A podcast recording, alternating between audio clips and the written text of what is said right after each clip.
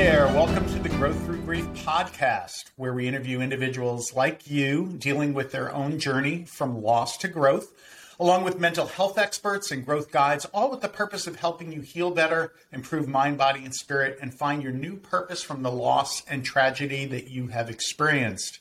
Hi, I'm Tom Pisello, your host.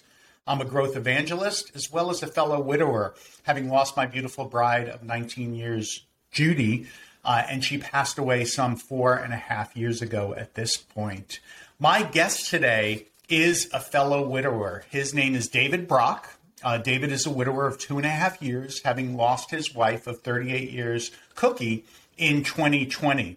Uh, and I got to know David from my sales uh, consulting business I had the pleasure of interviewing him on my Evolved Selling podcast. And uh, David was an absolute pleasure on that podcast when we were talking business.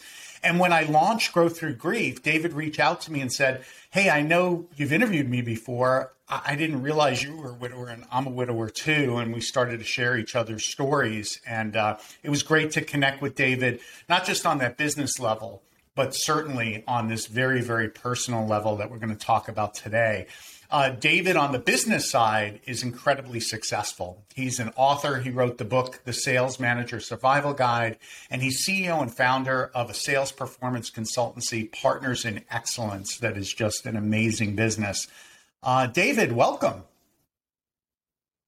Well, thank you, Tom. It's it's. I've been actually. It, it seems maybe a little weird. I've been looking forward to this conversation. I've watched you know, looked at the website and the stuff that you're doing is helpful to me and hopefully helpful to others. And uh, and so I've been looking forward to. And David, I have been looking forward to this as well. Just having you share your story and uh, your journey, uh, I think, is great. And the more we can do that with each other, I think the more we can help each other to know that look, I'm not going through this alone. There's plenty of people that have come before me. There's going to be people that come after me. And I think the more we can transparently share, I know that's tough sometimes as men and as business people. You know, we kind of put on our business masks all the time, but it's great to have you on and getting to know you even better this way on the personal side. So I love to start at the beginning. Beginning of relationships, I think, can tell us so much about the relationship and about the people involved. Tell us, how did you and Kookie meet? we we first met uh, at IBM in, in New York City. Um, is is um, I was you know one of these cocky young college students. I'd been I, I, my, my colleges had been in California and so on and so forth. So Californians have this certain attitude and all. And New York's have a, a different New Yorkers have a different attitude. But I went to sell mainframe computers. Um, in New York City, and I come in as this cocky young kid. Kookie had been selling computers for a number of years, and in fact, she was one of IBM's uh, uh, top five oh, salespeople wow. in the world. Uh, and so, you know, everybody in the office was kind of looking at who the hell is this guy? You know, these California guys are a little weird. I dressed a little bit flashier than, you know, we sold to bankers and you know, rather than wearing pinstripes and, and that kind of thing, I dressed a little weird. And so she was kind of looking at me and, and all that. And then after about six months, um, I did, through luck, I happened to do close a really big deal. And in, in IBM at the time, you typically went through about an 18 month onboarding mm-hmm. program and weren't put on quota until after that. And so I just kind of fell into a lucky situation. But she kind of said, gee, you're a kid I should pay attention to and look at. And so we started socializing in the group. And at, at one point, she and a number of the other of the of the married women in the office said, Dave's pitiful. we need to set him up with women. and they you know, for a couple of years, they kept trying to set me up with women. They said, well, you're Californian, so let's try and find blonde, blue eyed women and all mm-hmm. those kinds of things, you know. And they kept setting me up with women, and it failed. It failed and failed and failed. And finally, Kookies took pity on me. She says, I've given up. I guess I'll have to give you a shot. so, well, good thing she gave so you a shot. yeah, good thing she gave you a shot. That's awesome. Yeah. And um, so you guys built a life together. Tell me a little bit about that. Tell me about your your family and and the life that you had.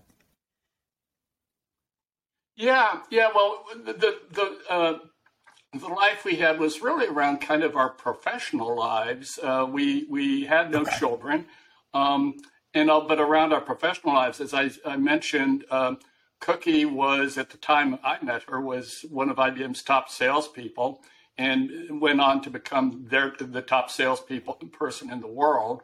Um, and just really accomplished and looked, you know, her customers loved her. Everybody in the organization loved her and every you know everybody always talked about Kookie. I, uh, I remember there was one time where we had a senior manager that said, um, "We have to change your business cards. Kookie is undistinguished for selling these multi-million dollar computers and all that. It has to go to Anne Marie." And she she says, "Well, no, everybody knows me as Kookie." Um, I said, "No, no, no. We're changing your business card." She says, "Okay, I'll take care of that." Um, a week later the chairman of the board of IBM got a call from Jack Welch, uh, David Rockefeller, and Edmond Safra. Each said, "What's happened to Kookie?" And and so so that changed. She went back to her old business cards, but that was kind of she was almost a force of nature. People just loved her and gravitated towards her, and so on. So we did that she built her career. She was recruited away to another technology organization as a regional vice president of sales. What was interesting at the time, I was going up the food chain and running uh, parts of the business, and uh, she was recruited actually to a competitor. Um, and and it was you know we had to say well gee how do we keep our relationship and communicating and so on and what's out of bounds what are the things we can't talk about um, and we talked about them anyway, but we managed not to let that that influence how we worked. Or, or some, you know, I remember one of the accounts that she had was an account that was in my responsibility, and I said, "You just this one, you just can't tell me anything about." And I, you know, and I'm going to have my team compete against you and beat the crap out of you. And and, uh, she said, "Well, you know, I'm the best salesperson in the world, so good luck." Oh, uh, and so we went on doing that. Um, at one point, it was really interesting in her career. The the uh, she went and worked for Wang Labs, which was at the time one of the fastest growth kind of companies mm-hmm. around. Uh, and then it kind of hit the peak and started plummeting. Uh, at the time, I was being recruited away from IBM to be uh, EVP of sales for a um, um, technology company on the West Coast. Uh, she was working for a guy by the name of John Chambers, who went yeah, on to Cisco fame. Cisco. And and it, it, was I remember the day it was was John had said, Kookie, you got to lay off 130 salespeople in your region. Um, and you know, I she was trying to figure out what she wanted to do. She had I was moving to the the Northwest, uh, and John had offered her a job as RVP in the Northwest she went back to John and she said, John, I always overachieve my uh, objectives. You know that. Uh, I've laid off 131. Here's my resignation. Mm-hmm. Uh, and what she did is she pursued her dream. She'd always dreamed of becoming a professional chef. So she went to the Culinary Institute of America for their three year program, became a professional chef, and then started kind of a catering oh, business, wow. a consulting business. And that's what she did uh, you know, through her passing. Oh my goodness! Uh, and also that was kind of our life, and you know, all around a lot of professional interrelationships, around a lot of family, and and again our friends, just because everybody gravitated to her. You know, I was the guy that kind of hung on, um, and all, and they said, well, since I mean you come with cookies, so I guess we'll have to accept you. But uh, but that was that was kind of. And it. David, uh, those who are in tech know this really well, but those outside of tech, you know, sales is a difficult job for a woman to start with. Just a, uh, in tech, especially, it was definitely a, man, a man's club and a man's world. And the fact that she was the top sales rep at IBM and then went on to overachieve so much, and that's real testament to her talent and her tenacity. Yeah, it, it, was amazing because as she moved into managerial roles and all, she was such um, an inspiration and a Mm-hmm. mentor. She was a real. She had high expectations of everybody, but really deeply cared. And I think that's when you you talk to people about how deeply she cared for each person, and she became a mentor. And there are things like um, when she left and became a professional chef, people who'd worked for her would call her up and say, um, Kookie, I have this forecast, tough forecast review I got to go through. Do you mind if we talk about it before I go through it? Or I have this tough deal. Do you have any Yeah. ideas? And some of these guys went on to be VPs of big organizations themselves, but they'd call and look for her mentoring and her ideas because she listened really well, she cared, and she was wickedly smart from a sales Yeah, point yeah. of view. Uh, so yeah, so that was that was kind of, and it's kind of interesting today. You know, I have conversations with people who worked for in the in the past, and they, you know, they always we always go to a deal or a situation or, or, or things Yeah, like that. That's So- amazing. Now, your journey with her ended, ended unfortunately in 2020. Tell me a little bit about that. Yeah. Yeah, it um over the she she passed away on January 14th, 2020. We had just celebrated our 30th Oh, wow. wedding anniversary on December uh, Yeah. 20th of 2019. And in fact, that was the day she went into Mm. the hospital. Uh, and you know, we we were thinking about going out to a fancy dinner, and I noticed she wasn't doing well, and we ended up having to go into the hospital. But over the prior three years, she had struggled with uh, cancer, Mhm. And we went through, as as I think so many people do, is is kind of the roller coaster of the experience. Uh, you know, at first, you know, she went through uh, radiation and chemo and all those sorts of things. And we were reasonably optimistic with the results, and the doctors were reasonably optimistic. And then there was a recurrence, um, and and again, and and you know, it, it, it was interesting. The doctors said, you know, we're working with you to, and we believe we can save your life and have it go into remission. At, at, at about six months before she Yeah. passed away, they said we can only work to try and Mhm. extend your life and to try and give you the best quality of life. So it, the last three years were difficult for us both emotionally and then physically. I mean, she was always quite an active person, but uh, you know, uh, she was on oxygen Yeah, a lot of the time, so carrying around an, uh, uh, an oxygen machine. Um, you know, she was a, a, a huge golfer, and you know, she she no longer had the physical capability, even though everybody was so.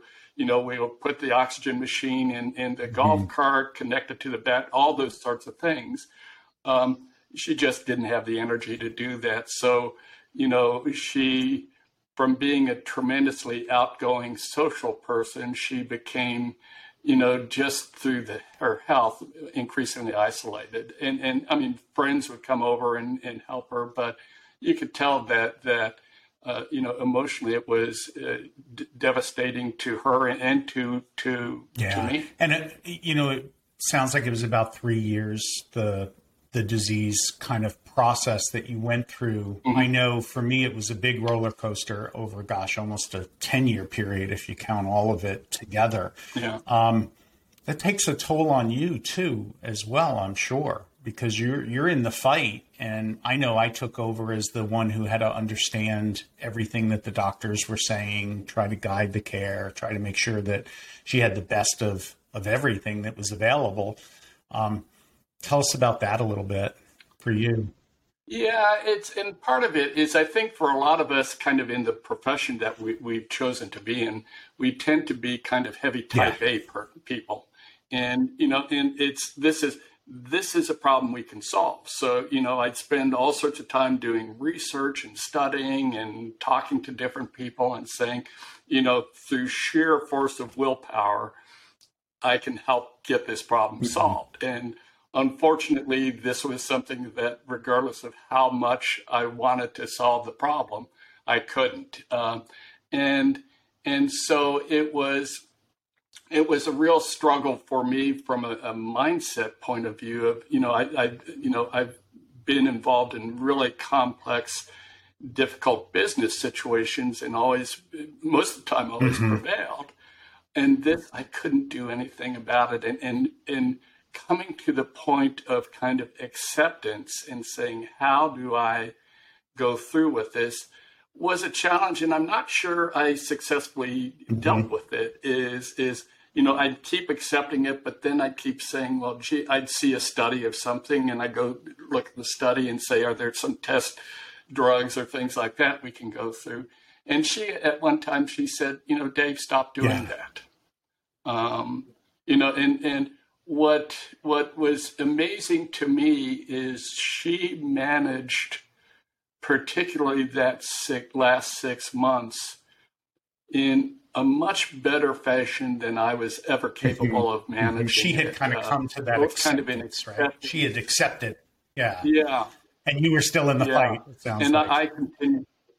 I continued to fight for it, and and then you know, and what was interesting is you know, as part of you know, in my work, I tend to travel a huge amount but I stopped traveling uh, and cut down on the traveling, and we started doing a lot more things remotely. And, and I mean, what was good was, you know, I mean, you start learning about the goodness of human beings as, you know, my clients, you know, I didn't publicize to everybody in the client, but usually the sponsor, it might be a CEO or the EVP of sales. I'd say, look, I'll participate in these meetings remotely. Here's my mm-hmm. situation. And they said, Dave, whatever you yeah. need.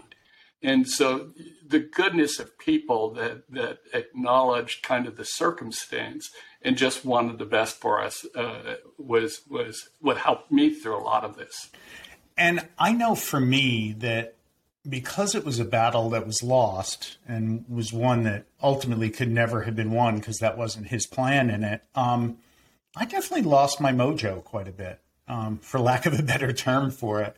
And it sounds like you struggled with that a little bit too, right? We're not used to losing. And even though I've had a couple of businesses or things in the business world that certainly have gone wildly positive, but a couple that have went sideways, it wasn't the same as this. How did you get that mojo yeah. back? Or, or are you still kind of struggling a little bit to get it all the way to where it was before? Um, I, I, I to be honest, I'm still struggling a little bit. Um, and, and, all is, you know, towards the, the last few months, and then particularly in, in probably the six or seven months that followed, I'd keep myself busy. I'd be going through the mm-hmm. motions and, and things like that, but uh, I knew I wasn't 100% yeah. there, and I would be easily distracted in those things. And, and the other challenge to that at the same time is is you know she passed away uh, a, a, couple of months before COVID hit us. Yeah, and and so you know the the changes in COVID and the isolation where where my my inclination was to travel more, be more engaged, to get out and do things, if if even for the distraction all of a sudden we were shut down. I couldn't do those things, even going to church. I mean, church where where uh, you know there are people I could talk to is is uh, or you know friends or, or, community kind of groups and things like that, or even working out at the gym, which was a great relief mm-hmm. for me. Is all those shut down, and I lived on these screens. Yeah uh, and lived in my house. So that the, the timing of it and going through where I most needed to be engaged and involved with people, unfortunately, COVID made that very, very difficult. Yeah, and the interaction digitally is not the same. Um, you know, the this little screen that right. we're even do, recording this on isn't the same as if we were in person in a studio. Um, that human touch wasn't there for you either. So yeah, that that had to be doubly tough. I mean, there's a compound grief aspect to that. You you lost your wife and then you also lost a lot of ability to kind of recover from it right at the same time. That's exactly it. A lot of the things that, you know, I've been reading or people, you know, friends who've been through similar kinds of things had said, you know, you sure you do these things, you know, there's the tendency for you to shut down. And, and they said that's probably not the right thing to do. But, but, you know, with the restrictions of COVID, you had to do those things. And so then you Yeah. start looking at what are the alternatives? How do I get past this and how do I get beyond it? And, you know, I don't know how, I mean, and there again, I'm just always amazed by the goodness of people that people that came out of the woodwork, both, I mean, good friends, uh, changed the conversations they'd had with me. Um, people that I had kind of known re- reached out. You know, a lot of uh, people who had gone through similar situations and said, Dave, I just wanted to let you know I'm here. I'm going through the same thing you are. Anytime you need help, just give me a call. And to know So- that there are people that were thinking about you and praying for you probably at that same time is just really special. Was that the toughest thing that you, Absolutely. you kind of addressed was just that isolation after where you couldn't kind of throw yourself into work that a lot of us had, you know, did. I definitely did. Yeah, I, I, I, I think that you know, it, again, being a heavy Type A type person, I, I tend tended to try and throw myself into activity. Some of it was meaningless activity, but it Yeah, was activity. Um, and also, I threw myself into that. There are a few other things. Um, I was just reading one of your posts before this. Um, is we had lived in our, our home in Southern California, kind of overlooking the water and all that kind of thing. We'd lived there for 18 years, and it was she had found the place, she had made the place. And after she passed away, it was no longer our home.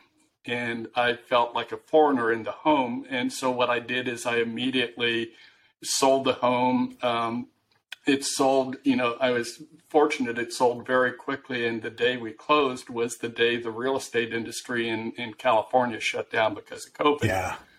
Um, and the interesting thing was I've been planning to move to Northern California, and they said, Dave, uh, you won't be able to see any houses. Um, and I, I said, well, what do you mean? And they said, the house has to be empty. And I said, well, if people don't want to leave, I'll pay for them to go to Starbucks or McDonald's, whatever. Just give me a half hour. No, the house has to be Wow. empty.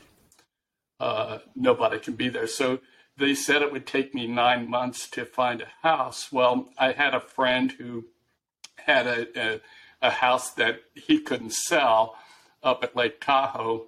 And so I said, Do you mind if I lease it for, since you can't sell it, can I lease it for a year? So I spent a year up there just kind of camping out.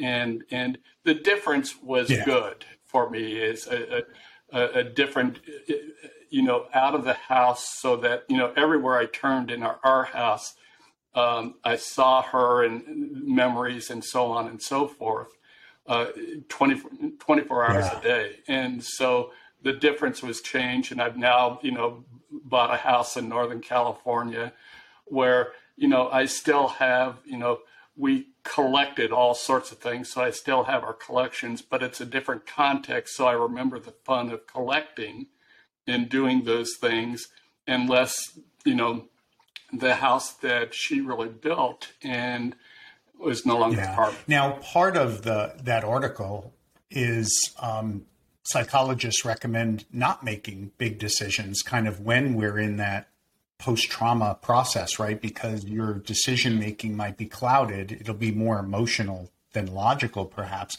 And I've got a dear brother uh, here locally that's part of my brotherhood group that we get together monthly.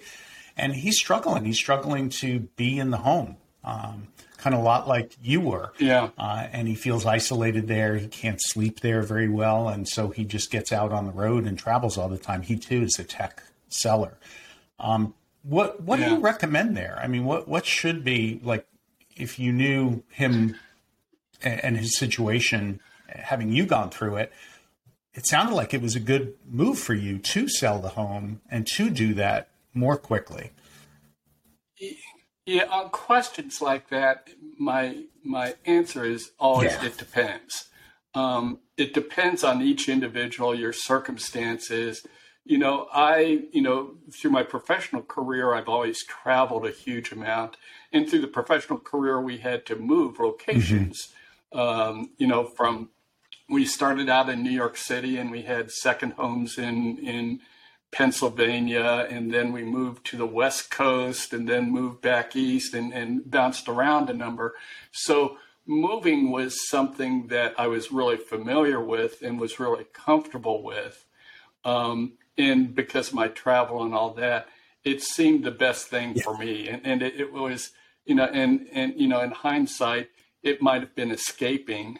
Um, but it, it, it has worked out really well for me. Is what I, I do is, is like, you'll see like the chessboard in the back and some other things around, uh, you know, we collected a certain kind of game board all the time. And, and, you know, I have 35 of them, is, you know, scattered through this house. And there are some things like she collected kerosene lamps and it's hard for you to see it, but you can see there's some kerosene lamps. And behind me, you see two pictures of really joyous times we had together. So I've been able to create a space that I feel comfortable with that I know she's yeah, present. Yeah, with. that's still a tribute to uh, Kookie, and, and but not it, overwhelmed by her yeah. presence. Yeah, yeah, yeah. I think that's a good yeah. balance. And I adopt little, ha- I adopt little habits to to do. Th- I mean, some things that may seem silly, but uh, um, I had been journaling for a number of years, um, and I changed my journaling. Is every evening I do my journaling, but it's a letter to oh, her. That's that is lovely, David. Just gonna, you're going to make me cry. I love yeah. that. No, it, it starts out with because you know every evening. I mean, what was you know she you know even though she moved on into being a professional chef, her business mind and her understanding about how big businesses mm-hmm. really work. Um, you know, and technically, you know, for for tax reasons and all, she was the chairman of our, our, our company uh, chairwoman of our company and had one percent more share of stock than I had. But but um, and and and all. But she said, well, since I'm the chairperson of the company, we have to do forecasting and you've got to get your act. and anyone who's in sales, yeah. anyone who's in sales knows this is how much money I need to spend this year. So this is what you need to earn. Uh, but we always talk about our days, our professions, her clients, some menus that she yeah. was doing what I was going through. And every evening it was always those conversations. And so now I have those conversations in letters. Oh, that's day. that is wonderful, and a, yeah, a great way to kind of continue that dinner time chat that you all used to have. Or, or yeah, yeah, absolutely. Yeah. So journaling is one way that you were able to kind of heal through the process and and keep connected to Kookie. Um, when you moved to Tahoe, was that good in that you could get out maybe a little bit more, out into nature, out into the woods? It was good because we, we lived in, I could get out in nature. You know, I, I uh, unfortunately, I couldn't ski because I destroyed my knees skiing, but, uh, you know, hiking and bicycling and doing those kinds of things and, and kind of refreshing myself because I lived in Southern California, uh, even though we lived in a beautiful area, it's Southern California is just masses and masses of people. And so this I could be away and, and I had some family close by so I could relate to the family. I had one of the people that had been kind of who had uh, a, lady who'd gone through breast cancer had been kind of a coach and a, a confidant of Kookie as she was going mm-hmm. through this lived close by. And so, you know, we were able, it, it, was able to stay connected with people who cared. And then, as I mentioned earlier, is kind of this community around, literally around the world came out of the woodwork. Um, you know, and I had people like, uh, you, you, probably know Jill Konrath yeah. had gone through yeah. a similar experience with her uh, husband about two years prior to mine and Jill was such a great friend, but Jill would call me and check on me, and we'd have these conversations. And and a number of other people, uh, you know, people hadn't gone, but like, uh, you know, Brent Adamson is a close friend, and mm-hmm. Brent would call me every Friday to solve the problems of the sales world. But what he was really doing was trying to make sure I was okay. Wow. Uh, and and all sorts of numbers of people like that. That's awesome. And I had an opportunity to interview Brent for my book as well. So, uh, yeah, he's a great guy. Yeah. Jill is wonderful. I haven't had a chance to interview her in the business world, but uh, anticipate maybe one day being able to do that too. What are some other things that you think were helpful in your own healing process? Anything else that you were able to leverage or that you'd recommend? Um, I, I think, you know, one of the things is I've always been a fairly private person. And my natural inclination would be not to talk about mm-hmm. this, to put up kind of a wall about it. And while I, I have to say I'm not totally comfortable, I've become more comfortable talking about the experience, about her, about the experience of, of going through it, uh, the experiences of, uh, you know, at times I'm mm-hmm. lonely. Uh, and, and, you know, things like, you know, we used to have date nights every Friday. And, and, you know, we'd go out to dinner or we'd go to a movie and dinner or something like that. And, and I'm, I'm shortly after she passed, I said, well, I'll continue that. And I went to a movie and I chose the same seats we always sat in. And I, I j- couldn't pay attention to the movie because yeah. the seat next to me was empty.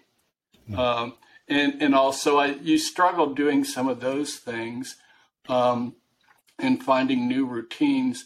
Um, but I've become much more comfortable with being open with it. I, I, don't think, you know, before this, you and I could have had this conversation. Yeah. Um, Me either, David. Uh, I'm I'm and, pretty private as well. You know, not in business. I'm pretty gregarious in business, but when it came to mm-hmm. personal stuff, I really didn't share very much. But I found through this that there's real healing in sharing um, and being transparent and being yeah. vulnerable, and um, then you start to realize just how you're not alone, how everyone is dealing with some kind of loss yeah. usually, and they can relate, and it gets the relationships to a new and better level. It's one of the interesting things I've discovered is like a few months ago, um, um, a person who'd been a manager reporting to Kookie hadn't been aware that she had passed oh. away and some you know a mutual friend shared it with him, and he immediately calls me up and he's so, so embarrassed. He said, I didn't know this. I wish I'd known. And you could tell he was a little uncomfortable talking about it. Um, you know, both because it, you know, it had happened. He was, he was about two years after she passed away, and he hadn't known, and, and they were close, and he just didn't know how to approach that. And you know, it actually, you know, I've actually found I'm more comfortable talking to them and helping them become comfortable and not embarrassed by it and, and things like that. So you notice little things is, and then people who've known for a while who are deeply involved, you know, we just, you know, it's, it's more, um, I, I'm more open to it. Um, and and again, you know, sometimes even right now, I'm feeling in the pit of my stomach. There's a little bit of discomfort. Um, you know, I'd much rather be talking about the future yeah, of selling and, and is it is it is it is it virtual? Is it is it face to face or whatever? But uh, but there, it is therapeutic. is you can't keep it all bottled up inside of you. I agree. I totally agree with that. Um, from a body standpoint, I know that it, it was one of the first things I changed was what I was eating, um, my exercise routine. I really doubled down, tripled down on that. And it helped a lot. It helped to get moving. It helped to um, start my own healing process because I think that those of us who've been through a journey of trauma through the disease, it, it takes a toll on us. I had gained a lot of weight uh, I'm now about, gosh, 60, maybe even 70 pounds lighter. Um, yeah, I mean, a big, big difference because, you know, you're, you're going through that kind of trauma process. It, it takes a toll on you mentally and physically. What, what were some of the things that you did, or how did you motivate yourself to kind of get out of bed? Because, you know, like you said, you were under a lot of COVID isolation too, not just the loss. Yeah, I, I, don't know. Getting out of bed wasn't really a, a, problem with me. And what I found was like during the week, because of mm-hmm. my business commitments, you know, working during the week was pretty easy. What got a little bit more difficult is how do I fill Friday Yeah. and Saturday? Because Friday and Saturday were always our time together.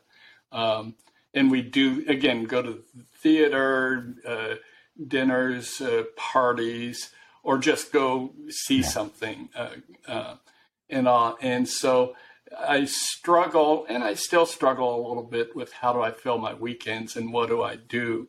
Um, you know, there are things like I, you know, I, I, I attempt to compete in triathlons, not very well, but, but, um, you know, so I'd always been physically active, and that was okay. You know, up at, I could get on my bike and ride. Um, swimming was a little bit of a problem because all the pools were shut down, and I'm not going to jump in Tahoe in December uh, and swim. So, uh, and and things like that. So there are certain things that, from a, a, a, kind of workout and fitness point of view, that lapsed, and I'm I'm trying I'm rebuilding right now. If I look at you know my my physical condition and strength and, and you know my timings on certain mm-hmm. rides i'm not where i used to be but of course i'm two and a half years older than where i was before um, and so on my eating is is you know it, I, have actually about uh, six weeks ago tried starting something new because i found i was just doing the easy things I mean, since she was a professional chef dinners were just s- simple Yeah. but stunning, and um, and all and so and I went back to just you know you know a big batch of chili would last me three nights you know and and, and a few things like like that and so about six weeks ago I take a recipe that I knew was one of her favorite. And my goal for the week is to create a meal on Saturday or Sunday using that recipe. So I both remember her, but I'm getting exquisite food. I, I, I haven't managed the way she mixed flavors quite as well. Is like she had such subtlety and, and depth in the flavors, and mine kind of goes flavorless or Yeah. spicy. but I'll yeah, that's that just a little bit better balance with experience. I'm I'm really good from a health standpoint in eating, but really bad that way too, David. So I'm glad you shared that because I do the easy route. You know, I don't cook. Um, she used to cook. I don't. I don't. Uh, I can cook, but I just don't. and it's easy to grab the same exact meal every day, which is just about what I do. Yeah. Um, so I love Yeah. that you're addressing that and working on her recipes, which is just amazing to remember some of those things. I have literally hun- hundreds of recipes, and in, in fact, I have uh, some brand new neighbors coming over this evening for just you know a glass of wine and a few appetizers. And so I went into her recipes and I said, "What are the quick, easy things I Yeah. could do?" And so we're having a few of those. So uh, and they're unusual. It's it's not what one typically would have because she was so creative, and so and they will, will never know this, but you know, it, again, it's I see these little parts of what were such great parts Yeah. of her, and they're great ways to celebrate uh, our life Now, together. I, I know you're never going to, you know, with 38 years with Kookie, never going to forget her and irreplaceable. Um, I didn't have this in my list of questions for you, so I understand if you don't want to answer it. Have you gotten out and dated at all? Um, I know your weekends are really important to you, and I don't know if you want to share this, but I know a lot of people are. Yeah, it's a big question for us as widowers. You know, when do you get out there? Do you get out I- there, etc. I haven't Mhm. yet. Um, she had always, you know, as as we knew what the path that would- thing was on, she, you know, made me guarantee that I would go out and date, and you know, if I found somebody, Yeah. remarry, and so on and so forth. And I haven't yet, partly because it's still emerging from COVID, partly because I'm in a new Mm-hmm. community where I'm slowly getting to know neighbors and things like that. I'm doing things like uh, there's a community center here, so I sign up for evening classes, maybe as a way Yeah. to meet people. Um, but and, and, but you remember, I was such a failure originally that she finally she finally put me out of my misery. Is I, I still I, I still have that experience of failing, so. Uh, but I, I, I'm trying to figure out how to do that, and I go through the things every, you know, like on the weekends. I, I think, well, you know, what are some of those dating sites? Do I really want to sign up for one of those? How do I go meet people? Uh, so it's something that I'm looking at. I'm not averse to, but I just don't know yeah, how to yeah. do it. Uh, I literally don't know. yeah, know. And there is a little bit of a new so. world to it, right? I mean, the last time you did it was for me too. It was, you know, 20 some odd, 25 some odd years ago for you, even longer, probably 40 years if you were married 38. Yeah. So, it was you met people yeah. through work and through through mm-hmm. their friends and through hanging out at bars in, in Manhattan trying to pick up people. And, and again, it is I had a track record of miserable failure if it wasn't for her. So that's so cute, David. I love it. I highly recommend having tried it myself, not doing the dating apps, and I will write an article about this pretty soon. Um, and have it be a little bit more organic, like you said, through friends, uh, through yeah. church, through some of the community things that you're doing. Um, workout classes are great. Um, you know, I do yoga, I do spin, yeah. and I've got different families that I consider there at those places, and that's been really, really helpful. And see, that's I've started doing kind of yoga and some tai yeah. chi, and I, I, go to the gym for workouts, and I'm starting to have friends, you know, talking to friends, saying, "How do I, you know, particularly, you know, women that I know professionally." Uh, who who are happily married and all that, but how yeah. do I meet people? And, and, in, in some sense, I'm trying to get that group that Kookie put together and trying to get a group of women virtually who try and set Dave up. and hopefully it'll work out better than that original time where someone will pity enough to get there. But yeah. no, well, I mean, it, it, worked out in that I found yeah, Kookie through that process. So. Absolutely. And, you know, hopefully, you know, it, as you said, there are those lonely times you want to share uh, times. And, um, our spouses, our partners, irreplaceable. Um, but I can also say, having dated a little bit, it, it is wonderful to have someone to share experiences with yeah. and do that in in the right time. And I think that's important too because yeah. everyone has different yeah. timing for that. Yeah. And it's just that somebody that you have an evening conversation with over dinner or you go and do something and just – share the experience. Yeah, and you're really cerebral uh, like I am. So I'm, I, you know, I love uh, a smart person just to hang out with and, and, share share things with and have those deep discussions. Yeah, yeah. absolutely. And so, yeah. Dave, what's yeah. the one piece of advice you'd like to leave our growth warriors with, our our widowers with today? I, you know, I, I when you sent me the questions, I looked at that and I I kept struggling with it because I don't know that I have an answer. I think, you know, I think the best thing I can say is be at peace with the struggle. Mm-hmm. I mean, it's a part of the process. Yeah. And, you know, again, for heavy type A's like us, is you kind of push it away and resist it. And it gets worse. And it's amazing how much you discover about yourself, uh, about the relationship, and you know through conversations with other people. So just be at peace with it. I love that, David. One of the things you did was you set up a scholarship for Kookie. Um, talk about that a little yep. bit because I think that's an amazing tribute.